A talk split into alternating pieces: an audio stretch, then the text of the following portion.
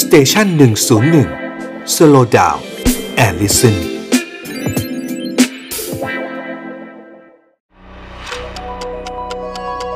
HistoFun Podcast เพราะประวัติศาสตร์เป็นเรื่องสนุก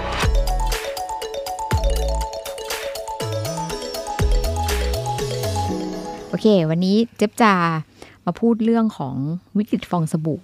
อืมเวลาเราเราได้ยินเรื่องนี้บ่อยๆ เราก็จะแบบ ชอบพูดถึงกันเนาะฟองสบู่แตกอีกแล้วหรืออะไรอย่างเงี้ยค่ะ เป็นคำที่ทำให้คนกลัวมากเลยเนาะใช่เหมือนกับว่ามันจะกระทบเราอะไรอย่างเงี้ยค่ะเขาวนี่ก็มาทำความเข้าใจกับคำนี้นิดนึงคำว่าแบบฟองสบู่แตกหรือว่าอย่างเงี้ยมันคืออะไรเนาะอืมเขาก็บอกมันก็จะเป็นภาวะที่แบบ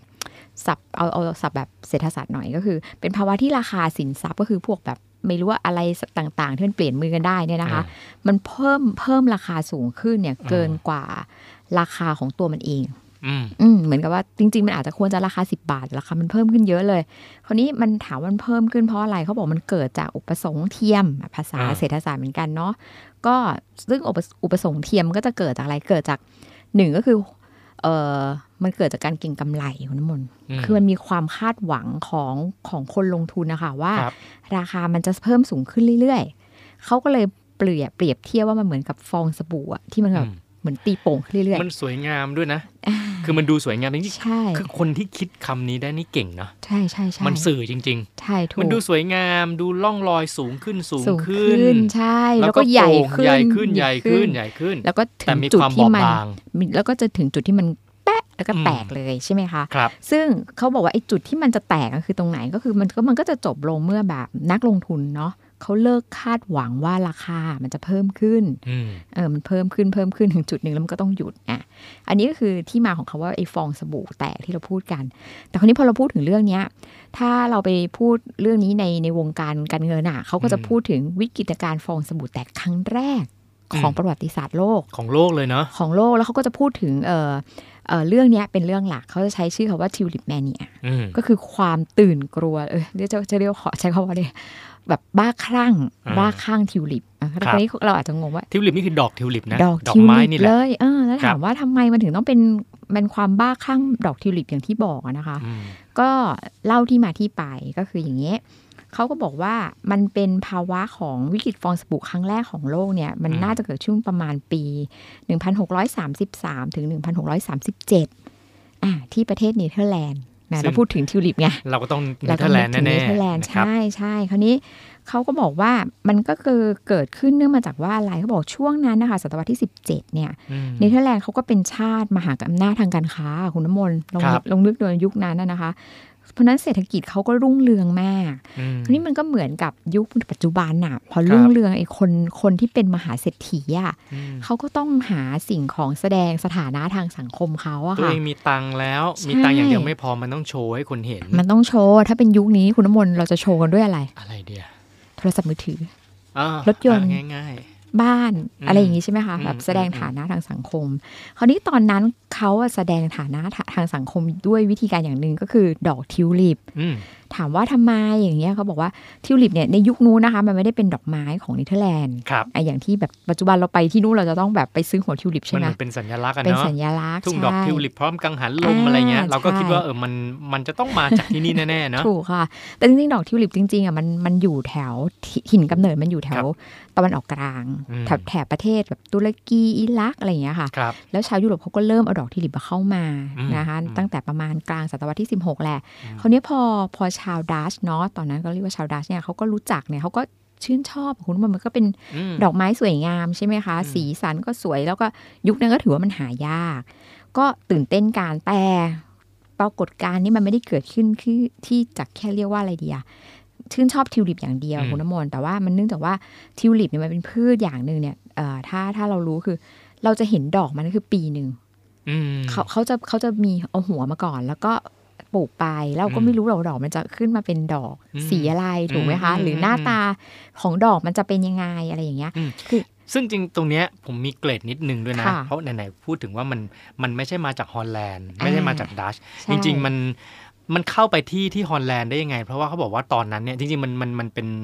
เอ่อพืชแถวๆตุรกีแถใช่บๆใช่แถบอิๆนั้รันกใช่ไหมแถฮะวนู้นใช่ค่ะตอนนั้นเนี่ยมี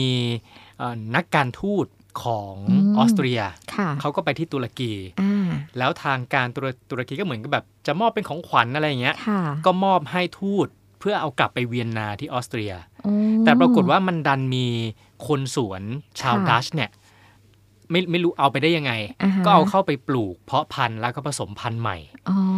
ไปผสมพันธุ์ใหม่เองนะค่ะจนจนกลายเป็นเป็นดอกทิวลิปที่มันไม่เหมือนดั้งเดิม มันมีความหลากสีมันมีสีอ่าเอ่อหลายๆสีในดอกค่ะเดียวกันอะไรอย่างเงี้ยนะค่ะเสร็จแล้วเนี่ยที่ ที่มันน่าสนใจคือตอนนั้นในยุคนั้นเนี่ยเขาบอกว่าไอ้ดอกไม้เนี่ยเนื่องมันจะเกิดจากการผสมพันธุ์ เพราะนั้นมันไม่เป็นไปตามธรรมชาติค่ะขัดต่อหลักศาสนาอ๋อเหรอเออก็เลยถูกขัดห้าม เอาจริง ถูกห้าม พอมันถูกห้ามนี่เอง แต่มันไม่ได้ห้ามแบบถึงขนาดแบบว่าโอ้โหจะเป็นจะตายซีเรียสค่ะอะไรขนาดนั้นนะอ่าฮะแต่เพราะแต่มันมันถูกห้ามปุ๊บเนี่ยมันก็เลยกลายเป็นว่าของเนี่ยมันยิ่งดูมีหายากราคาหายากใช่ไหมขึ้นมาอืมก็เลยทำให้เนี่ยราคาแพงค่ะเพราะฉะนั้นคนรวยในสังคมอย่างที่คุณเจี๊ยบบอกตะเกียเขาก็เลยอยากอยากจะหามามันอ่าเป็นอยากเก็บมันไว้แรไอเทมทำนองนั้นนั่นเองคราวนี้นะที่ฮะมาอันหนึ่งด้วยเออน้ำมนต์ที่เติมให้คือว่าถามว่ามันเปลี่ยนแปลงไปยังไงเขาบอกเออว่ามันมันเกิดขึ้นมาจากว่ามันน่ะติดเชื้ออ่าก็เหมือนมันกลายพันธุ์อะมันเหมือนใช่ใช่มันเป็นโรคอะค่ะอ่าเหมือนว่าทิวลิปตัวนี้มันเป็นโรคมันก็แบบว่าแทนครับที่มันจะเป็นสีแดงทั้งดอกอืมอย่างเงี้ยอืมมันก็อืมกลายเป็นมีมีเขาเรียกว่ามีลวดลายเกิดขึ้น เนื่องจากว่ามันติดมันเรียกว่าไงเดียมันติดเชื้อ มันโดน มันมันแค่มันมันเป็นพิการอะเราจะพูดเลยมันก็คือมันผ่าผ่าครับเรามาเป็นพิการ แต่ว่ามันสวยไงอืมเออทีนี้เขาเขาก็บอกว่าไอ้ไอ้ดอกไม้ที่มันมันมันเป็นการเก็งราคากัน มันเกิดขึ้นจากความแปลกอันนี้แหละ อ่าอ่ครับาทีนี้ ยิ่งใครได้ดอกไม้ที่มันแปลกใช่ไหมคะก็ยิ่งมีสัญลักษณ์ว่าฉันมีความร่ำรวยมากเพราะว่าไอ้อืนี่มมันจะมีราคาแพงครับอ่าคราวนี้คนนี้ก็บอกว่าในประมาณปี 1633อะค่ะชาวด้าเขาก็เริ่มออกไปแห่ซื้อหัวทิวลิปมาอืมเพราะอย่างที่บอกจะบอกอะกว่าจะรู้ว่าหน้าตามันเป็นยังไงอะมันก็ต้องรอปีหนึ่งเออเออมันมันเหมือนมันเป็นรอหัวได้ลุ้น ได้ลุ้นได้ลุ้นกว่าจะกว่าจะอันนั้นเสร็จ แต่คราวเนี้ยปัญหามันมันเริ่มมาจากแบบนี้แหละ ตอนแรกเขาก็บอกว่าหัวมันเนี่ยก็จะมีราคาอยู่ประมาณหนึ่งกิลเดอร์อ่าซึ่งเขาบอกถ้าสมัยนั้นคิดเป็นหน่วยออกมาแล้วก็ประมาณสัก 18 บาทอ่า หนึ่งหัว10กว่าบาทเองใช่ไหมคะ ก็มีการซื้อมาเพราะว่าเหมือนคุณน้ำมนต์ซื้อมาเสร็จอะ คุณน้ำมนต์อาจไม่รู้ว่าไปเพาะแล้วคุณน้ำมนต์อาจจะได้พันธุ์แปลกก็ได้ไงเออ นี่อารมณ์มันเหมือนไม้ด่างยุคนี้เลยนะใช่ใช่ใช่ใช่อารมณ์อารมณ์เดียวกันเออเหมือนกล้วยด่างเออใช่ไหมใช่ราคาใช่ต้นละเป็นล้านอะไรอย่างเงี้ยอารมณ์ประมาณนั้น คราวนี้พอคนมันก็เริ่มแห่ซื้อเพราะว่าเก็บไว้เพราะว่าเก็บหัวไว้ เกิดว่าปีถัดไปมันจะแปลกอะไรเงี้ยมแล้วคาดหวังว่ามันเขาก็จะคงจะมีแบบน้าเพาะนะนักเพาะพันธุ์แหละว่า อันนี้ของฉันแปลกแล้วอืมถ้าเธอซื้อของฉันไปมันก็จะยิ่งแปลกกว่าอ่ คราวนี้ปัญหามันก็คือเกิดขึ้นจากตรงนี้เนื่องมาจากว่าอะไรคะเขาบอกว่ามันเกิดภาวะของเออเขาเรียกว่า ตลาดล่วงหน้าอ่าคุณน้ำมนต์คิดดูครับดิมันเกิดตลาดล่วงหน้ากันตั้งแต่ยุคนู้นคืออะซื้อขายกันก่อนที่จะมีการที่ที่ใช่ไอตัวสินค้ามันจะมันยังจะไม่เกิดไงจะมันยังไม่อ่าเห็นไงมันยังไม่เห็นผลลัพธ์จริง ๆ ก็เป็นการเหมือนซื้อแต่เป็นการตลาดซื้อขายล่วงหน้าไป ก็คาดหวังเอาว่ามันออกมาจะสวยอืมคนก็รีบแบบ คนนี้เป็นคนดังอาจจะเป็นแบบว่านักพัฒนาใช่ไหมฉันก็ต้องทำสัญญาของนี้มันก็เลยเหมือนกับเป็นการซื้อกระดาษอะคุณน้ำมนต์อืมซื้อไว้ก่อนอะไรอย่างเงี้ยคราวนี้เขาบอกมันก็ราคาเพิ่มขึ้นเรื่อยๆ จากแค่หัวละหนึ่งกิลเดอร์ก็เพิ่มกลายไปเป็น 25 40มาในปี 1634อะราคาสูงขึ้นมาก คราวเนี้ยเขาก็บอกว่ามีนักเขียนชาวสกอตคนหนึ่งนะคะ ชื่อชาญแมคเคลเนี่ยเขาก็เล่าเรื่องราวความคลั่งไคล้ดอกทิวลิปของของชาวดัตช์ไว้ เขาบอกว่าตอนนั้นเนี่ยนะ ชาวดัตช์เนี่ยไม่ต่างอะไรกับฝูงผึ้งที่มาตอมตอมน้ำหวานอะ่ะเออคือคนไหนไม่มีดอกทิวลิปนี่เป็นคนเชยตกกระแสมากอะไรเงี้ยอ่าอ่าโดยเฉพาะพวกเศรษฐีเนี่ยเหมือนต้องมีไว้ประดับบารมีเนาะคุณอ่าน้ำมนต์อ่าจะว่าอะอารมณ์เหมือนคุณน้ำมนต์บอกมันอาจจะต้องมีอะไรอ่ามีพระเครื่องอะไรอย่างงี้ป่ะอะแล้วก็เอาไว้โชว์กันอ่าถ้าคนเศรษฐีตอนนั้น เขาบอกว่าไม่ใช่แค่เศรษฐีนะมันระบาดถึงขนาดว่าเนี่ยทา ชาวนาทหารชาวบ้านคนทำความสะอาดทุกคนทุกอาชีพ ก็เอาเงินของตัวเองที่มีอะค่ะ ไปซื้อดอกทิวลิปอะไอหัวทิวลิปเนี่ยมาเก็บไว้เอออมเพราะคาดหวังว่าราคามันจะสูงขึ้นเหมือนเป็นการลงทุนน่ะอืมคือตอนนั้นคงไม่แรกๆ คืออยากได้ดอกทิวลิปเก็บไว้ใช่ไหมอารมณ์อืมันมประมาณนั้นพอผ่านมาผ่านมามันกลายเป็นว่า ฉันคาดหวังว่าอีเนี่ยราคาจะสูงฉันซื้อเก็บไว้ก่อน คือคิดว่ามันจะเป็นสินทรัพย์อะไรได้ ซึ่งถ้าอารมณ์ปัจจุบันนะคุณน้ำมนต์นึกถึงอะไรรู้ป่ะ อะไรบิตคเหรีอยญยอาจจะบอกว่าเหรียญพวกคริปโตทั้งหลายคริปโตทั้งหลายใช่ก็คือไม่รู้หรอกราคาจริงๆ มันเท่าไหร่ แต่ฉันคาดหวังว่ามันจะราคาสูงอืมขึ้น ฉันขอซื้อไว้ก่อน มีบางคนที่เขาถึงบอกว่าถึงขั้นขายบ้าน เพื่อเอามาซื้อไอหัวหัวทิวลิปทิวที่คาดหวังว่ามันจะราคาสูงอะค่ะ เขาบอกว่าในปี 1636 เนี่ยนะคะครับราคาไอ้หัวดอกทิวลิปเนี่ยสูงขึ้นไปจนถึง 100ถึง150 กิลเดอร์ต่อหัวเดี๋ยวนะตอนตอนแรกนี่มันแค่หนึ่งกิลเดอร์หนึ่งกิลเดอร์ ใช่ ก็เท่ากับว่าร้อยห้าสิบเท่าอะ ภายในระยะเวลาแค่ประมาณ3สามสองสามปีเองนะ ใช่ใช่อ่าแล้วเขาบอกมันไป peak สุดเลยก็คือประมาณต้นปี 1637อืมมันตกขึ้นไปประมาณถึงหัวละ 200 กิลเดอร์โอ้โหก็เรียกว่า 200 เท่าอะเออโอ้ มันเป็นการลงทุนอะไรจะแบบว่าดีขนาดนั้นคุณน้ำมนต์ใช่ไหมคะสามสี่ปีเออใช่คราวนี้เขาก็อย่างอย่างที่บอกอะค่ะ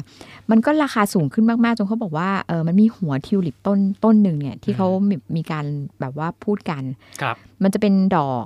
เอ่อทิวลิป ที่เขาฮิตกันมากแล้วเขาอืมเป็นสีแดงสลับขาวเขาเรียกว่า Semper Augustus อืมถ้าไปดูรูปนะคะ ไปหารูปดูมันจะเป็นแบบภาพเป็นดอกทิวลิปสีแดง แล้วก็มีลวดลายเป็นเปลวเพลิงขึ้นมาอ่าอ่าอ่ายิ่งมีลายเท่าไหร่ก็ยิ่งสวยเท่านั้นคุณน้ำมนต์เขาบอกมันสูงขึ้นไปถึง 5,000 กิลเดอร์ 5,000 เท่าอะ โดยเฉลี่ยนั่นคือแค่สองใช่จากหนึ่งไปสองร้อยก็ว่าแพงแล้วนะ ถูกนี่คือ 5,000แต่เลยเจ้านี่คือไอ้5,000 เลย ใช่คราวนี้เขาบอกว่า กระแสมันก็แบบพีคไปจนถึงประมาณเอ่อปี 1637 ช่วงต้นต้นๆปีเลยอ่ามันก็เริ่มยุติลง เพราะมันก็เริ่มทำไมมีอะคนก็แหมคนนั้นมันมันเริ่มอืมสูงขึ้นไอ้คนบางคนมันก็เริ่มได้สติขึ้นมาเนาะอ่าว่าเกิดมันตกล่ะทำยังไงใช่ไหมคะ มันก็เลยมีการเทขาย มีคนเริ่มขึ้นเลยเอ๊ะเดี๋ยวมันมันน่าจะสูงสุดแล้วไง เพราะฉะนั้นฉันต้องขายแล้วก็เหมือนหุ้นน่ะถ้าเราพูดอ่อ่อ่าฉันคิดว่าตอนนี้มันคือราคาที่ดีที่สุดแล้วฉันก็เทขายออกมาแสดงทุกคนก็พร้อมใจกันอยากพร้อมใจขายกันเทขายคราวนี้อ้าวพอมันขายอ่าขายกันออกมา ตอนนี้พอเห็นคนขายเยอะราคามันก็ตกมันก็เหมือนราคาหุ้นใช่ไหมคุณน้ำมนต์อ่าใช่พอมันตกตกทุกคนก็ขายขาดทุนฉันก็ขายฉันอ่ากลัวตกอะเดี๋ยวเดี๋ยวเรียกว่าไงดี เดี๋ยวจะอ่าติดมืออะอ่า cut loss อ่าดีกว่าใช่ไหมคะกลัวติดดอยอ่าใช่เขาบอกว่าราคาจาก 200กิลเดอร์ ร่วงพรวดลงมาจนเหลือแค่ 10 กิลเดอร์อืมคิดดูในเวลาแค่เดือนเดียว เพราะฉะนั้นเนี่ย มันอุ๊ยก็เดืเป็อนนเดียวด้วยนะ เดือนเดียวโอ้ก็แสดงมันว่าถึงเป็นฟองสบู่แตกจนี่ถ้าริงๆอะดูไอ้กราฟแท่งแตกเทียนนี่มันคงจะแบบเนอะหัวทิ่มลงมาเลยหัวทิ่มลใช่งไหมมาคะอ่าเขาบอกว่าผลพวงจากไอ้ภาวะไอ้เรียกเขาเรียกว่าทิวลิปแมเนียเนี่ยก็คืออชาวดัสเนี่ยก็เหมือนสิ้นเนื้อประดาตัวกันไปเป็นแถวเลย เพราะว่าอ่มันมีหลายคนมากจนปัจจุบันก็มีก็คือเราไม่มีตังค์จริงหรอกอืม เราก็ไปกู้หนี้ยืมสินมาอืมเพื่อที่จะเอาไปซื้ออีหัวนี่ไว้ แล้วพอราคามันตกอะคุณน้ำมนต์อือืมก็เท่ากับว่าสินทรัพย์ที่มีมันก็หายไปใช่ไหมคะอืมมันก็เลยเรียกว่ามันก็สิ้นสุดยุคยุคทองไปโดยโดยแบบของเนเธอร์แลนด์ในยุคนั้นอืมคราวเนี้ยมันก็มีอันหนึ่งเขาบอกว่า ไอ้ปัญหาเนี่ยถ้าเรามามานั่งมองไปแล้วอะอย่างที่บอกว่าไอ้การซื้อขายล่วงหน้าอย่างที่เจ๊บบอกอะมันถ้ามาเทียบกับปัจจุบันมันก็คือเหมือนตลาด future ตอนอ่านี้ครับแต่เราอย่าลืมนะปี 1633เนี่ยมันยุคเขาบอกว่าถ้าถ้าเทียบกับไทยก็ยังเรายังรบกับพม่าอยู่เลยอะใช่ไหมเพราะฉะนั้นไอ้เครื่องมือทางการเงินชิ้นเนี้ยมันมีมายาวนานขนาดนั้นเลยนะ เออไม่น่าเชื่อ แล้วก็บางคนเขาก็จะใช้เรียกเอ่อเรียกว่าไงทฤษฎีเนี้ยค่ะเขาเรียกว่าทฤษฎีของคนโง่กว่า อ่า เพราะว่าเขาบอกว่าในภาวะฟองสบู่มันอย่างที่บอก ทุกคนก็จะยอมซื้อซื้อซื้อซื้อใช่ไหมคะ ราคาเท่าไหร่ก็จะซื้อ เพราะฉันเชื่อว่ามันจะแพง แล้วฉันก็เชื่อว่าฉันสามารถจะขายให้คนที่เชื่อแบบฉันได้อืมเพราะฉะนั้นก็คือขายให้คนที่โง่กว่าได้ไปเรื่อยอืมๆอยู่ที่ว่ามันจุดจุดจบที่ไหนอะไรอย่างเงี้ยอ่าเนี่ยถึงบอกนะ ประวัติศาสตร์มันยังไงมันก็วน loop กลับมาจริง ๆ เนาะใช่ใช่มันอาจจะแค่เปลี่ยนไอ้ตัวตัวละครอะไรไปนิดนิดๆหน่อยหน่อยใช่แต่มันเป็น pattern เดิมเลยนะ เห็นไหมว่าอันนั้นปี 1630 กว่าใช่ไหมคะแล้วภาวะแบบฟองสบู่ก็มีมาเรื่อยๆอย่างที่อ่าเราทราบกันอย่างที่เรารู้รู้ถ้าเราคุ้นๆกันก็จะเป็นแบบอสังหาริมทรัพย์ใช่แล้วก็มีภาวะเอ่อที่รู้จักกันอะจตุคามเอาบ้านเราง่ายอ่ๆจตุคามนี่รามเทพจตุคามจะว่าไอ้ไม้ด่างนี่ก็ใกล้ๆแล้วล่ะ ก็เป็นไปได้นี่ตอนนี้ใช่ไหมเขาท้าวเวสสุวรรณอะไรกันอยู่นะอ่าใช่ แล้วเขาก็แบบมีแบบ South Sea Bubble ใช่ไหมคะ ในอังกฤษอ่าอ่าครับอะไรอย่างเงี้ยเยอะแยะไปหมดเลยอืมวิกฤตแฮมเบอร์เกอร์อืมในอเมริกาเนี่ยไม่นานนี้เอง เพราะฉะนั้นเจอว่ามันก็คงวนเวียนไปเรื่อยเพราะคนมนุษย์มันอยู่กับความโลภเนาะต้มยำกุ้ง ตอนและสมัยต้มยำกุ้งก็แบบก็นี้เหมืแบอนบกันนี้นะเหมือนกันอ่ก็เรามีความคาดหวังอะว่ามันจะราคาสูงเราก็ซื้อซื้อซื้อเออจริง ๆ นับไปมันก็เหมือนหุ้นเนาะก็เหมือนเราบอกตลาดใช่หุ้นจะฟองสบู่แตกเมื่อไหร่ก็แบบเราก็ไม่รู้ไอ้พันหกวันนี้มันจะลงไปพันสองหรือเปล่าอะไรนี่ไงถึงว่านะว่า ขนาดแบบเราเราก็รู้นะ แต่ทำไมเราไม่ค่อยค่อยไม่ค่อยได้เอาความรู้จากประวัติศาสตร์มาใช้ เพราะว่าคนเคยไปอ่านนะเขาบอกว่าคนจำนวนหนึ่งอะ รู้แหละว่าประวัติศาสตร์ประวัติศาสตร์มันจะซ้ำรอยได้ค่ะแต่เขาคิดว่ามันคงจะคนละแบบกันเพราะว่าปัจจัยมันเปลี่ยนไปอ่าแต่ว่าถ้ามองโดยภาพรวมภาพใหญ่เขาบอกมันแพทเทิร์นมันเป็นแบบเดิมนั่นแหละ ก็ส่วนหนึ่งอย่างที่คุณมนต์บอกอ่าแต่อีกส่วนหนึ่งมันมีคนบางส่วนเลยคุณมนต์อ่ารู้ก็รู้ แต่ฉันยังเชื่อว่าฉันยังเข้าถูกจังหวะอ่าฉันจะวิ่งหนีทันก่อนอ่าฉันพร้อมแบบว่าก็อย่างที่เราบอกอะหนึ่งกิลเดอร์กลายเป็นสองพันอะอืมการลงทุนที่มันจะได้สองพันเท่าอะอืมฉันอืมฉันอยากมีส่วนร่วมอะเดี๋ยวฉันตกขบวนรถไฟไง แต่อย่างไรก็ตามมาถึงปัจจุบันนี้ดอกทิวลิปก็ยังถือว่าเป็นสิ่งที่สร้างรายได้ให้แก่ประเทศฮอลแลนด์นะ ใช่ใช่ใช่ก็อย่างน้อยคือมันก็ดึงเวลาเราไปดูกท่องเที่ยวทุกคนก็ต้องซื้อไอ้หัวนี้กลับมาถูกไหมอ่าอย่างน้อยมันก็เป็นสินค้าที่แบบที่ระลึกที่ทุกคนทั่วโลกแบบว่าก็เหมือนฉัแบบต้งไปที่นี่แหละฝรั่งมาเมืองไทยขากลับไปก็เอากล้วยไม้กลับไปอะไรเงี้ยอะไรอย่างนั้นแต่ว่าสำหรับไอ้ทิวลิปเขาดูมันจะ คือคือมันมัน popular มากขนาดนั้นใช่เขาบอกปัจจุบันเนี้ยนะฮะ ถ้าเอาทั้งโลกนะฮะสถิติเนี่ย เอาเฉพาะในช่วงฤดูใบไม้ผลินะครับอ่าดอกทิวลิปเนี่ยเป็นดอกที่ยอดนิยมเป็นอันดับ 3 รองมาจากอันดับทีหนึ่1 คือกุหลาบค่ะ2ดอกเบญจมาศแล้วก็ 3 ดอกทิวลิป ดอกเบญจมาศดอกด้วยเบเหรญอจมาศด้วยเอ้ยน่าทึ่งอันอันดับ 2 นะจริงเหรอทิวลิปเนี่ยอันดับ3อ่านะฮะโอเคเลยค่ะ